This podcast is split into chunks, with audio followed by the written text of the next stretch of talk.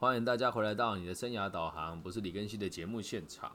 那我们现在呢，要要继续开展我们的个体心理学的这个历史名著《自卑与超越》哦。那我们现在这个书里面内容呢，已经带到第九章之一了，主要谈的是关于犯罪的一些相关的事情。这章的原文的翻译成中文是“犯罪与其预防”。那其实我做这第九章的这个课前的准备的时候，感触蛮深的原因，是因为我在台湾的很多戒治所、监狱啦，还有这个矫正单位都有在进行授课。那今天的主要讨论的就是让大家理解犯罪的根本的原因，也希望大家能够对于这件事情有更多健康，然后更正向的认知。也希望大家可以把这一集分享给社会工作者啦、心理师啦，然后辅导老师啊。或者是学校的这个教育工作者，可以让大家多多的想一想。那也希望你可以把这个分享给加害者跟被害者的角色，去让大家理解一下犯罪的根本原因是什么。因为我们的节目一直以来都是以个体心理学为中心。那在个体心理学这个逻辑当中，也是希望我们在未来可以达到一个让社会更安定的这个动作。那如果你听了之后有喜欢呢，就不如认认真的耐住性子的把这个。前面的五十七集也都听一听，应该对大家就蛮对大家会蛮有帮助了。毕竟心理学相关的丛书呢，也都比较艰深晦涩一点。那如果经过我们的解释呢，应该可以让大大家有更多不同的认知跟了解。那我们节目的进行方式，其实每一集都是一个独立的专专题的小小的演说跟短讲。那也希望透过这个逻辑，可以推广到更多对于设立这个个体心理学有兴趣的朋友身上。那我们就开始进入到今天读书的内容喽。好，我们今天采用的这个取材的内容呢，来自于《自卑与超越》里面第九章之一，了解犯罪心态的上半部。开始，个体心理学能够协助我们来分辨人类的所有不同的类型，明白到一件事情哦，人类啊，尽管类型不同，但基本上呢，没有什么太大的差异。哎，看到这边就有趣哦。哪个人不是两个眼睛、一个鼻子、一个嘴巴，然后一爸一个爸爸、一个妈妈生出来的呢？对吧？那这是比较表浅的说法，更深层的说法是，每个人活在这个世界上的目的呢，其实都是一样的。比如说，我们发现犯罪行为啊，显现出来的这个失败啊，这边会讲失败这个词，我先把它念完，再跟大家解释为什么讲失败啊。和问题儿童、这个精神病人、精神症者、自杀者、酗酒者和性变态者都是类似的。罪犯跟这一群朋友共同的点是，他们在解决生命问题的方式都是失败的。好，那你看到这这是这里面提到第二次失败，而且他们在非常明确的方面都一样失败。他们在每他们每个人在社会兴趣方面也都是失败的。这里“失败”的这个词就出现了五次哦。如果你没有反复咀嚼，跟你对这个东西没有够足够的了解，你就觉得好像阿德勒在贬低这一群人，好像说他们是很糟糕的。但其实上呢，不是这么一回事哦。所谓的失败，就是不够好，或者是没有照着你想象的这样。所谓的失败就是不够好，或者是没有照着你所想象的这样去进行，这个就叫做失败。那我们。讨论这件事情的原因，是因为在犯罪的过程当中啊，大部分的人呢，失败都来自于什么？没有办法和别人合作，或者是对社会兴趣去做结合。因此，阿德勒给一个结论，他说，没有任何一个人可以完整的、完美的成为合作或者是社会兴趣的典范。每个人或多或少都会有一点小小的毛病而已啊。你也有一些地方对这个社会是不理解的，这个社会对你有某些地方你可能是不理解，但你不至于说犯了什么错会有犯罪。比如说像我们，我我自己是男性嘛，我也喜欢看漂亮的女孩。那我如果今天看到穿着比较清凉的女孩子，我多看了她两眼，人家有想让我看吗？不一定啊。但这件事情有没有构成犯罪？其实没有。但是我做这件事情有没有让对方觉得喜欢或舒服？那倒不一定。所以应该是我们每个人都会有这个别人对我们的期待，但我们不可能大家都活得跟期待一样。那一旦你的期待跟别人对你的这个期许有落差，我们就可以说某种程度上这就是失败的。而罪犯这个这这一群人呢，就所谓的犯法的人呢，他不过就是这样子失败的部分比一般人还要来的严重那么一点点而已。看到这边就有趣了哦，每个地方的这个司法体制也都不不大一样了。那在台湾其实很有趣哦。跟跟大家分享一个基础的概念，来，检察官、警察、法官这三个人，谁对于这个犯罪的判刑最关键？检察官、哎，检察官、法官跟警察这三个人，谁对于这个判决你有没有罪是最关键的？大家都会猜是检察官跟法官，其实不是，是警察，因为他做的笔录会成为呈堂共证嘛，这样能够理解吧？那至于如何成为一个犯罪者，这个东西并不是你杀了人就成立了，而是你真的做了什么坏事而被抓到，这个才叫犯罪者。这样能够明白吧？所以在这边，你你要去知道一件事情，是我们今天讨论的这个犯罪，就是做了所谓的不合法的事情。那这个不合法的定义，就是得符合被人家判刑才叫不合法。这样能够理解吧？因此要让大家知道一件事情哦，没有犯过罪的人，不代表他没有错。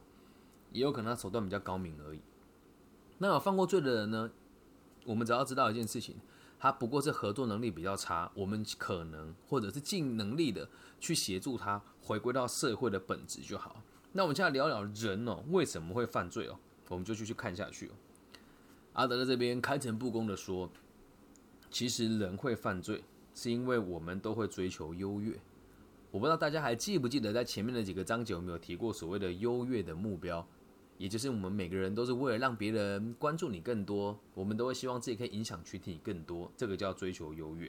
那我们看他这边怎么论述了。阿德勒说，了解罪犯哦，有一个议题特别的重要。虽然呢，我们会发现这些罪犯在某些方面和我们雷同，但是呢，我们都希望能够克服困难，努力追求使我们感觉更坚强、更优越、更完整的未来目标。哪怕你真的是被判刑的这个犯罪者哦。他的出发点也都是为了这件事情而已哦。那更进一步来说，也是更正确的来说，这是所有人类一生所追求的目标。什么目标呢？来，如果你愿意的话，可以拿纸笔把它抄下来哦。又或者是待会在这个社群媒体可以把这句话写上去，让大家听一听你今天学到了什么。努力由较次等的地位跳往较优越的地位，由挫败争取胜利，由下往上爬。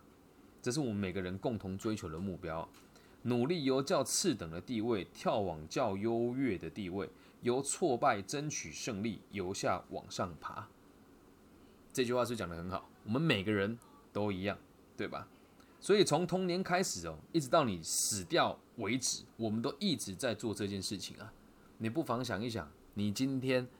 做了哪些事，是不是都和这个地方有关联？哪怕你只是混吃等死，每天领领薪水就下班了，也是一样啊。你说我没有，我想要放弃，我想要躺平了。但实际上，只要你有在工作，竞争就存在。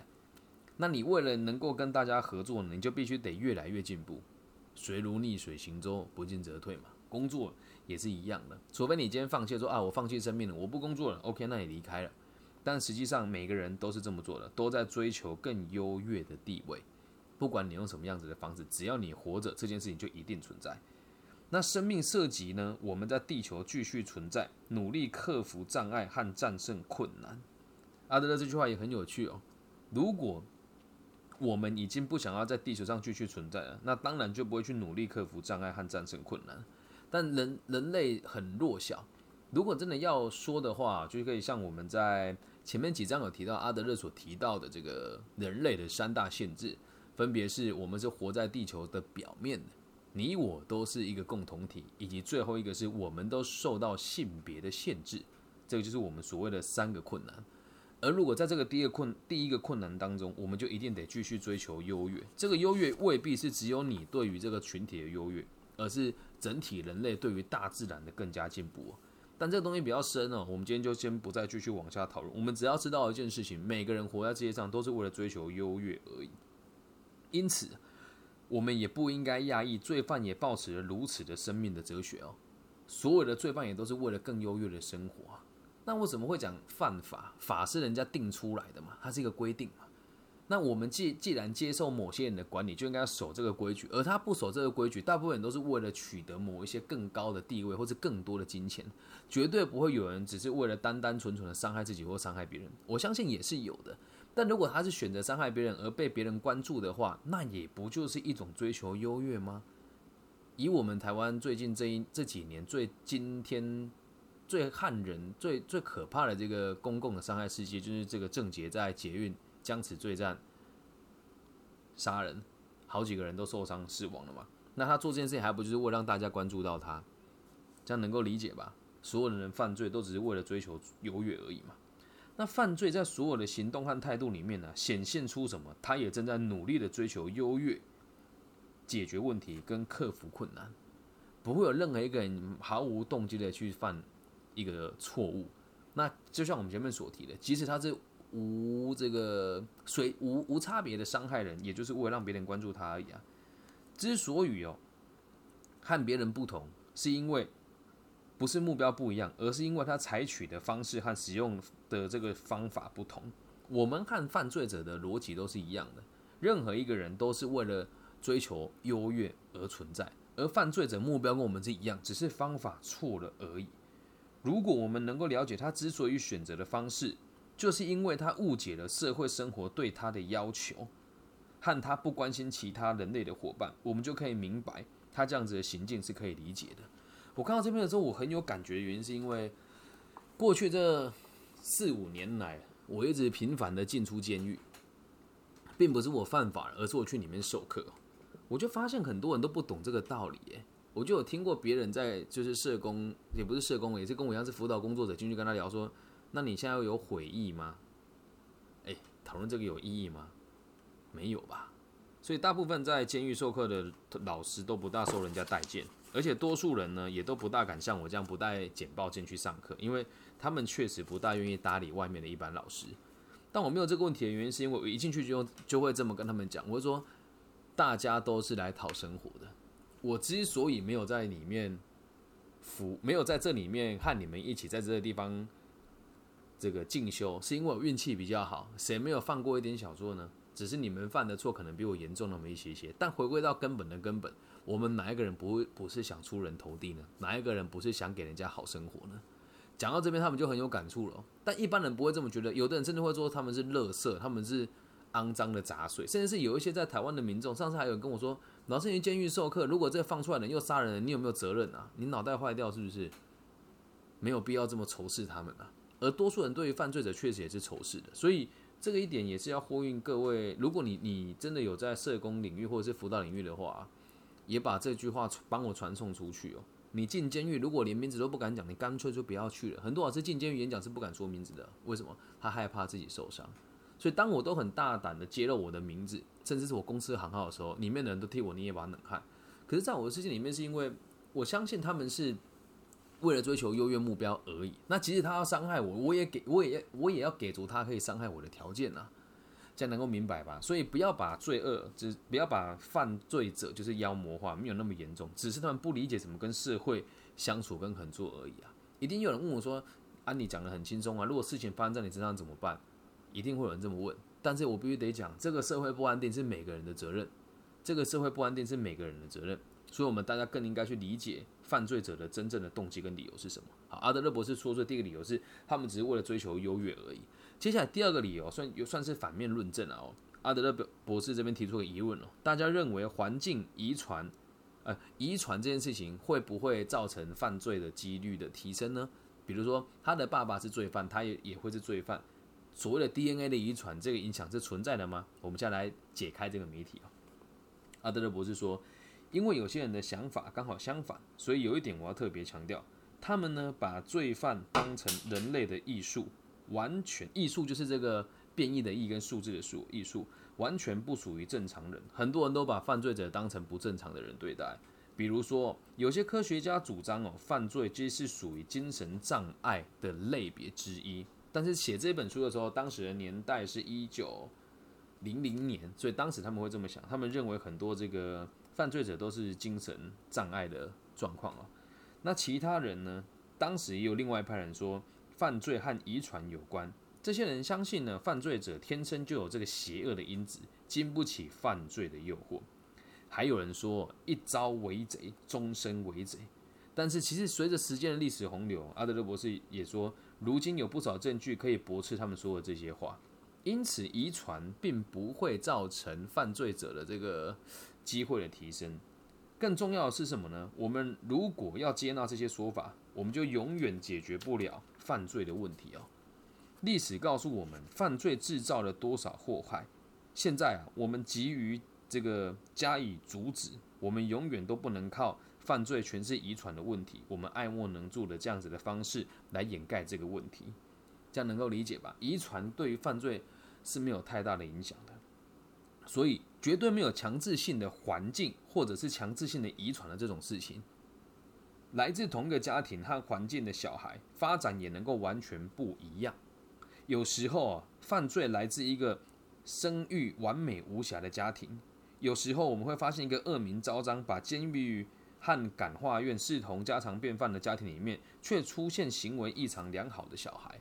所以这这边呢，也要呼吁大家，如果你这身边哦，这个其实讲我都觉得很难过，因为我也很常跟更更生人保护协会合作，但他们跟我合作的机会不高。很多人跟我讲说，我不希望我的孩子看不起我，所以我干脆再进去继续关好，这都是很离谱的想法。所以当你周遭有这个受刑人的小孩的话，也请大家记得一件事，不要跟他们贴标签，他也没有选择，他也没有选择。然后你也不要替自己找借口，你说啊，我爸就每天打我，就要出去抢劫，没有这种事哦。你遇到了什么环境，都不会百分之百的直接的影响到你未来的行为，这个东西是绝对不存在的。所以也希望大家在辅导的过程当中，也不需要去研究说他为什么犯这个罪，而是要去理解他。他是为了什么明确的目的，认知了什么错误的内容，才会做出现在这样子脱序的行为。那再往后看，阿德勒博士说，此外哦，还有一些罪犯呢，在后来改过自新。犯罪心理学家啊，常常解释不了一个惯窃的人到三十岁以后，为什么能够安定下来，成为一位好市民。我们讲浪子回头金不换嘛，但真的能够浪子回头的人多吗？其实真的是不多的哦。那阿德勒博士的解释也很有趣哦，他并不是说什么人性本善呐，那人的生命始终会找到希望跟光辉啊，他不是这么讲的。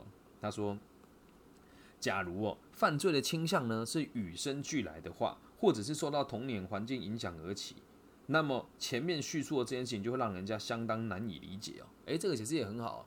我们前面有讲过了嘛，说他天生就是犯罪的人，他就是身上有犯罪的因子，就是家里的环境不好，他导才会导致他做这些脱序的行为。但这些东西都不能解释为什么有些人会突然就变好了，突然就变乖了。那我们如果真的是从个体心理学角度来出发，我们不难了解为什么会有这样子的转变呢？为什么呢？这个个体啊，可能转换到较有利的状况了，他比较少被要求，而生活风格里面的错误呢，就比不会再浮现出来了。又或者是他已经由犯罪获得他想要获得的东西，所以再也不需要犯罪。这样能够理解吗？这句话的含义也很深哦。我们先解释几个可能性：一个是他偷东西了，然后被判刑了，所以被关了一次之后，他就偷了一个几十万的东西，要被关个五年八年不划算，我就再也不偷了。然后第二种是我做了这件事情之后，我已经得到我父母或者我周遭人的关爱，我也不需要再犯同样一件事，所以他就不会再犯同样的错误。那这边犯罪者所要得到的东西，往往是超乎你我的想象啊。如果大家愿意的话，可以帮我看一部电影，就是严正国跟侯孝贤导演合作的作品，叫做《少少年耶安拉》。对，少年耶耶就是那个一个口袋个耶，少年耶安拉。它里面从头到尾都在讲这个这个犯罪年轻人的心路历程哦。他做了那么多，到最后在念他的日记口白，就是说他觉得自己想要让爸爸妈妈关心他更多一点点。而已啊，然后在这里面有另外一个男配角，就是他的绰号叫这个，反正他就是妈妈在美国啊，他是混血儿嘛，然后他一直都不去美国的原因是因为他觉得去美国的妈妈也不会疼他，因为妈妈是这个偷情跟情妇跟情夫去美国，而他的爸爸在台湾抚养他长大，那他也在乡下长大，他也不想要离开的这一群朋友。所以犯罪者的动机其实都往往都超乎你我的想象，特别是青少年哦，他们对于这个世界了解相当有限，他们会认为透过这种逞凶斗狠的方式，可以取得我们前面所提到的这个雄性的这个雄性的主张，但实际上都不是这么一回事的。因此，我们要知道他们得到了什么，是不是因为这样他们就不会再犯罪，我们才有办法去导正他们的行为嘛？那阿德勒博士这边举一个有趣的例子，他说，也有可能哦，是这个罪犯老了，胖了。比较不适合犯罪的工作，他的关节已经僵硬了啊，脚已经不再像以前那么的灵活了，行动不如以往敏捷。如果偷窃呢，就会马上失败，会变成一桩困难的事情。所以，请大家也不要把犯罪这个事情看得太严重吧。言而总之呢，会犯罪的根本原因还是就是追求优越感而已。而你说环境会不会造成影响？你说这个遗传会不会造成影响？这其实都是多余的。不要再从过去的原因为现在找理由，而是应该去看他做这件事情的动机，为的是什么明确的未来的目的。如果能够了解目的，就会理解他为什么犯罪的话，我们就有可能导正他。因此，在台湾哦，我们讲监狱，现在已经很少在讲什么监狱，都讲矫正单位了。那现在在监狱里面，你真的是吃的伙食也不算太差，还可以进修，然后也也非常算是人性化的管理。那如果很多人今天要来讨论或者引战，我觉得现在 Clubhouse，因为像我我的触及度没那么高，以前讲这个议题都会有人说什么李老师你赞成死刑吗？那不是我能够左右的。能够理解吧？但是我们回归到根本，是每个犯罪者都只是为了追求一些目标而已，只是方向不一样。每个人的个性都是被捏出来的，因此你我都是这个社会上最重要的安定的因子之一。如果每个人都可以为这个社会、为这个群体、为这个地方多一点投注、多一点关怀，那犯罪者就会下降很多。很多人会犯罪，比如说伤害啦、盗窃盗啦、毒品啊，甚至是诈欺啊，都是来自于对现实社会的绝望感。有的人会讲说啊，他那个是绝望感，他就是想要好吃懒做啊。诶，说真的啦，就是因为绝望，他才会好吃懒做啊。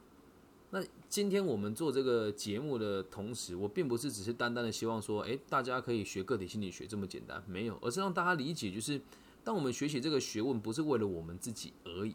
而是可以让更多人一起学习这些东西。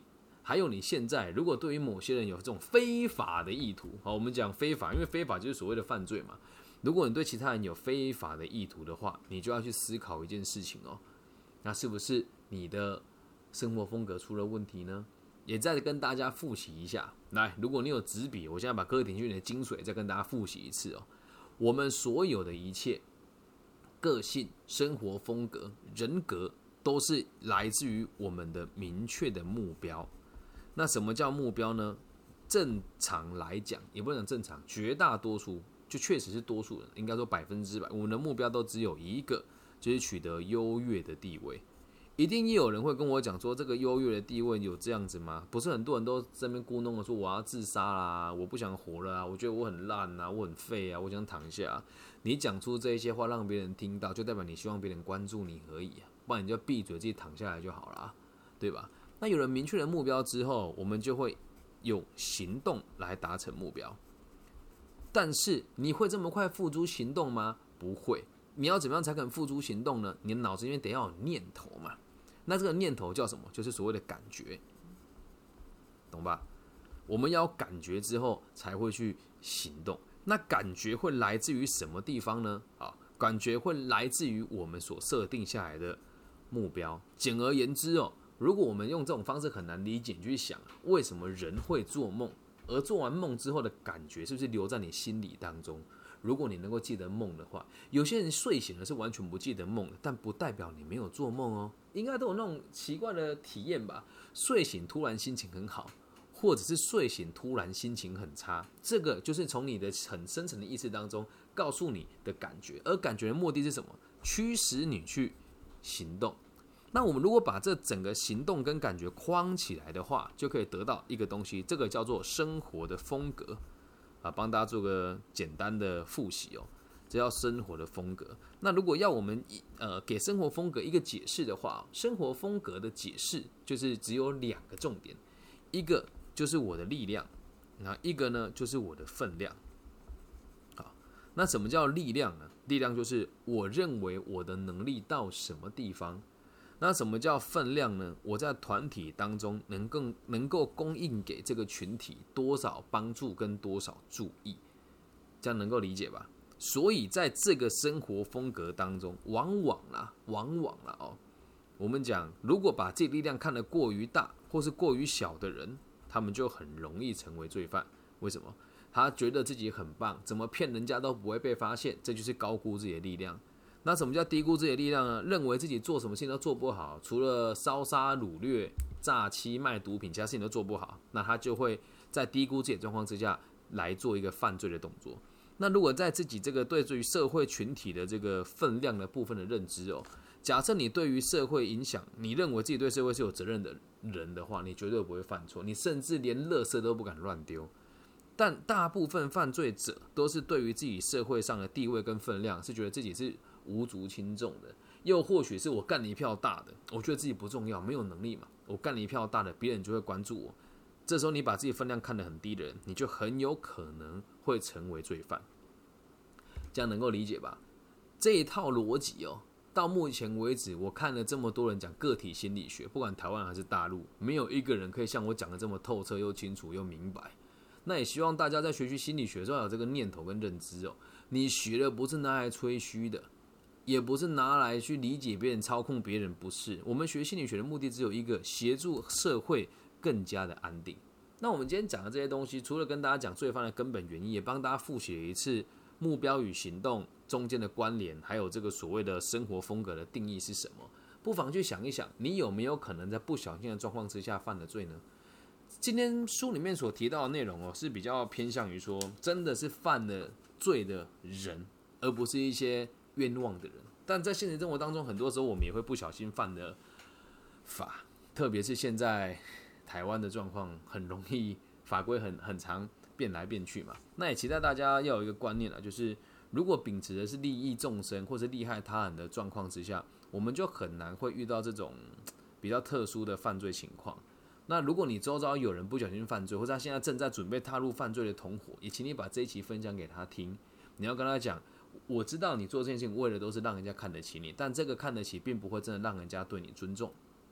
而我们该做的事情是对别人有更多的帮助。很多赌徒哈，虽然不犯罪，他们行为比比比这些罪犯还要更过分。所以，请大家不要犯对这个，不要放大犯罪者的这个妖魔化，也不要去对他们贴标签。很多人用各种方法在规避法院的判决，实际上他们才是最坏的人哦。所以也希望大家能够理解，这个世界不是非黑即白，也不是所有的坏人都是坏人，更不会是所有的好人都是好人。就像我自己，呃，现在还有在做一些小小的商品的买卖，我觉得这一点也是要跟大家分享。以前做生意的时候，我的竞争对手都是商人，我觉得很轻松，因为大家虽然尔虞我诈，但目标很明确。但是当我现在开始从事教育的工作之后，我就发现很多人都会表面上说一套，实际上做一套。尤其很多教育者都说：“哎呀，你要国，你要有这个世界观啦，你要自律的生活啦。”但他们自己却什么都不做，这样就是为什么很多孩子会绝望的原因啦。所以每个教育者，每一个路人，你都有机会去改变一个人。理解了犯罪的原因之后，希望大家不要去妖魔化这些。那理所当然，你也要保护好你自己啦，这样能够理解吧？那以上就是今天这一集的全部的内容。希望大家能够对啊这个个体心理学还有阿德勒思考有更深入的这个认知。那也希望大家可以把这一集分享给未来有想要读这个心理学相关领域的人呐，执法人员呐，考法官啦。或者是这个在学校正在担任辅导老师，或者是我这个演讲生涯规划相关的同行的朋友，让他们理解一下我们这个行业真正的目的是什么。绝对不是以那个一个小时几千块的钟点费，也绝对不是去骗孩子跟你买什么专业的课程，而是能够协助这个社会更加的安定跟稳定。那也希望大家不要再做就是任何的辅导或者生涯规划的时候，都只针对这些有钱人家或是成绩好的，或者是这些。家世背景还不错的孩子，这个社会上真的被需要帮助的人是这一群所谓的比较难翻身的朋友了。而说穿了，这群犯罪者的存在，还不就是因为我们的社会还不够健全吗？对吧？那也希望大家都可以满满的正能量，来协助大家让社会更稳定。好，那如果你是大陆区的朋友呢，也希望大家可以在网易云的下面的下方留言跟我做互动，因为现在虽然有在这个热搜排名榜上。但是互动度呢，相对还是低一些的。那如果你想要跟我做这个私下的联系的话呢，我的微信号是 B 五幺五二零零幺。如果你是台湾区的朋友，听完这一集的内容，你会觉得诶，这个老师挺不错的，挺有意思的，也欢迎追踪我的 IG 或者 Facebook。那几乎每隔两天我就会开一次这个节目。那这个节目呢，我也都会把它录制下来，放在我的 p o c k e 上面。那如果你听了喜欢，也记得帮我按赞、订阅、分享加小铃铛。那就这样喽，希望大家都可以过上愉快的生活，每个人都可以成为别人的贵人，然后都有这个利益众生的这个念头在，这个节目的存在就有意义了。我爱你们，拜拜。